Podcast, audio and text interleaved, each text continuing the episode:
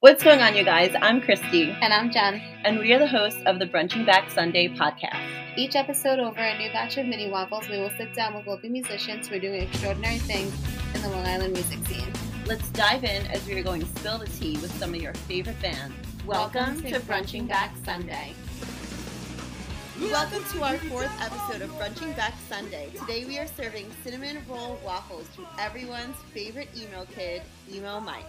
Emo Mike has not only been seen manning the Warped Tour band merch table, but also on stage with a certain orange guitar, which we will get to a little later. Thank you so much, Emo Mike. This is awesome. Thank you both for having me. So, how did everything start with you becoming the merch table guy and playing Hawthorne Heights on stage? When did you start this adventure into becoming Emo Mike? well, the adventure started about two years ago. Wasn't easy. I had to send hundreds of DMs to the guys, begging. Not creepy or anything. Um, it wasn't too creepy. I was trying to be funny. Uh, I was looking to, to do something for them. I said I'd be their free roadie, and uh, I didn't really know what I was doing, and they soon found that out. Um, almost a year later, we discussed that we didn't have any merch, and that that was something that I did uh, so we, we started off with like three different designs, and they sold pretty well. And we kept pumping out different designs, and then two years later, here we are. Uh, you come to a show, you see at least twenty people wearing a Warped Tour band or emo shirt that I made, and uh, which is it's really exciting. And uh, I love to do it, so I do it in uh, the little spare time I have. But uh, yeah, every week every single week. We have a show, we reload the merch, and then we sell it. That's gonna be such a cool feeling to see people wear the merch that was like once a design on a piece of paper, and then now you have people wearing it, and now you have people like all over the country wearing it too now, which is super exciting. So yeah, that that's definitely been the uh, the coolest part is um, seeing orders come in and go out to the West Coast, California, uh, Tennessee, Mississippi, places I've never been before. Oh, so um, but it's cool because things that I thought were were just something that I wanted to wear, and I thought, eh, this might be cool. People actually could uh, relate to it, and they wanted it. So it's doing pretty well. It's uh, you know shows are doing really well, and um, any kind of referrals I get online or videos, such as our company Abode uh, thank you. uh, I've I've been overwhelmed with like some some orders, and it's I think it's only going to get bigger. We hope so. I'm I'm super excited. Yeah, well, overwhelmed because like it's you really are selling some awesome things, and it's it's really good that you're doing it from the mindset of like quality. Like I want to make things that I know that I would love to wear. You know, yeah. and I think just kind of going back to how you started doing this, it's so awesome that, and such a good example of just going out there and you know what? There's no harm in asking for something. There's no harm in like saying, "Hey, you mind if I help you out with this?" or "Hey, I have this idea. You want to help me do yeah. it?" You know, because what's the worst they could say is no. You know, you don't want to live wondering, you know, what would have happened if I would have asked. You know. I would uh, I would still be wearing the sh- the shirts that just say, you know, still emo or retired. but uh, now we get to wear the Warped Tour band shirts. I get too. to wear the Warped Tour band shirts, but it, it's it's cool seeing other people interested.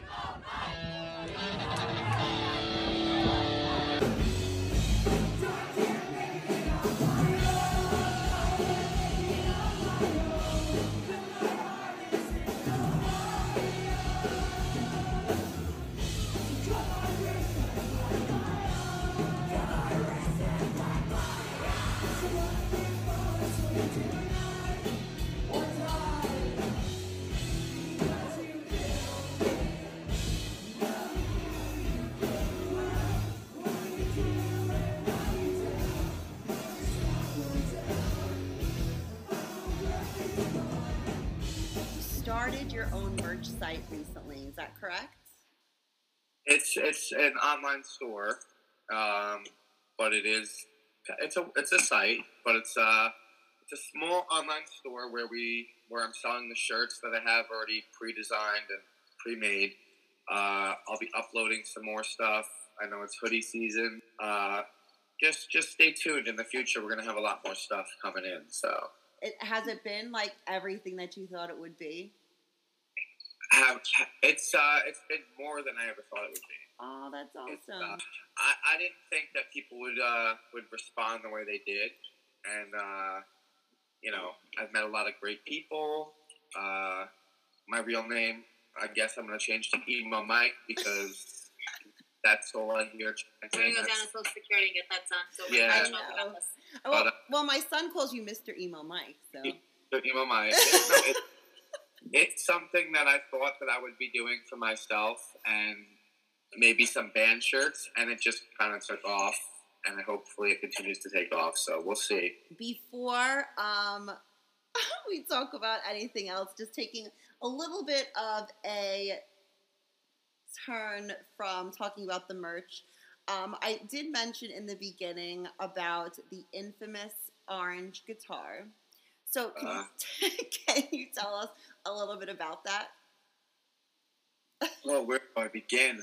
well, years ago, when I uh, I started working for the Warped Tour band, I met Steve Como, the guitar player, uh, lead guitarist, and we're both huge Blink fans. He had a signature Tom DeLonge Strat in Capri Orange that I've fell in love with. Uh, after two years of just begging him to sell it to me, to give it to me, uh, this year I went on a campaign to try and get people to push him to sell it. Uh, but he did something better and made me my own custom one for my birthday. So I do now have the the uh, the orange guitar that I've wanted my whole life. So The Emo Mike version. the Emo Mike version, yeah. Nice. And uh, this past Friday we both got to play them together at Mulcahy's. Uh, so that was a dream come true. Yeah. Thank you, Steve. I think you know I, I really love the one thing that the Long Island music scene has done, and that's like bringing all types of people together and and like the friendships that you know friends who are like family vibes that happen. I mean the fact that you know this little joke, this little thing that happened, and it, he ended up like getting you a guitar for your birthday, and it's engraved on the back, right? It is. It does say emo mike on the backing plate.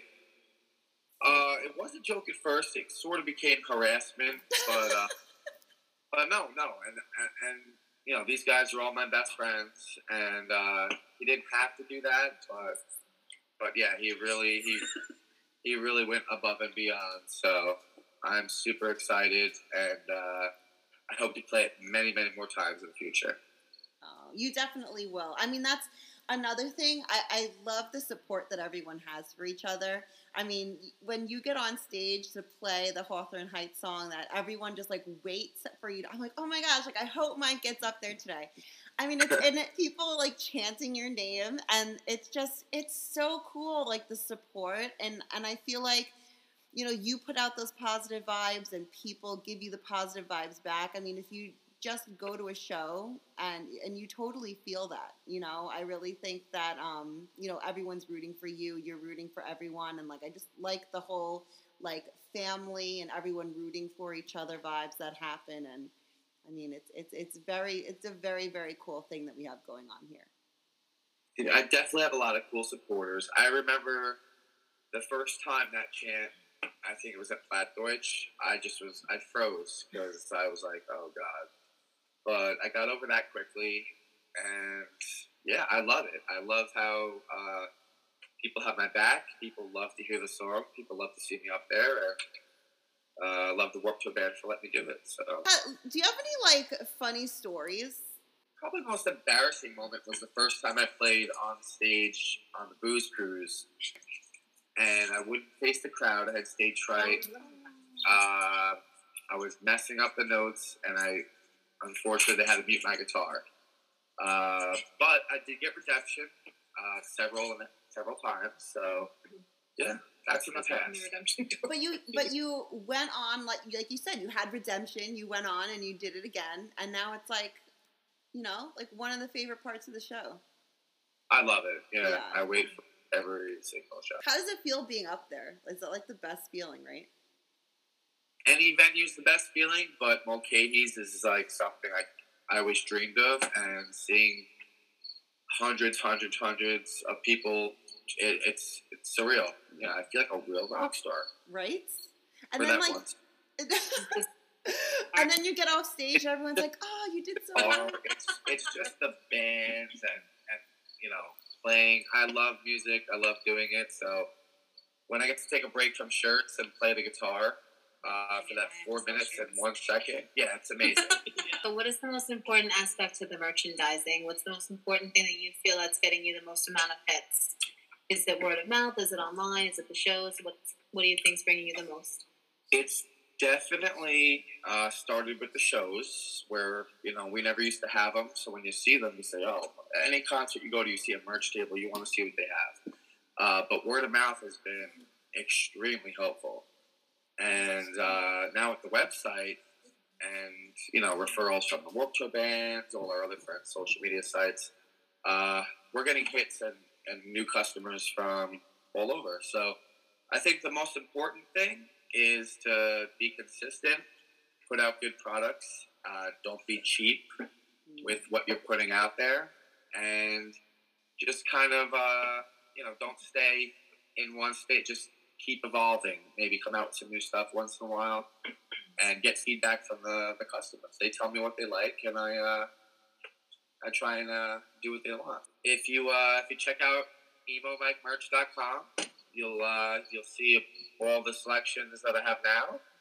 Uh, hopefully, you like two, three, ten of them, and then uh, yeah, just uh, if you don't see something at the show, go on the website.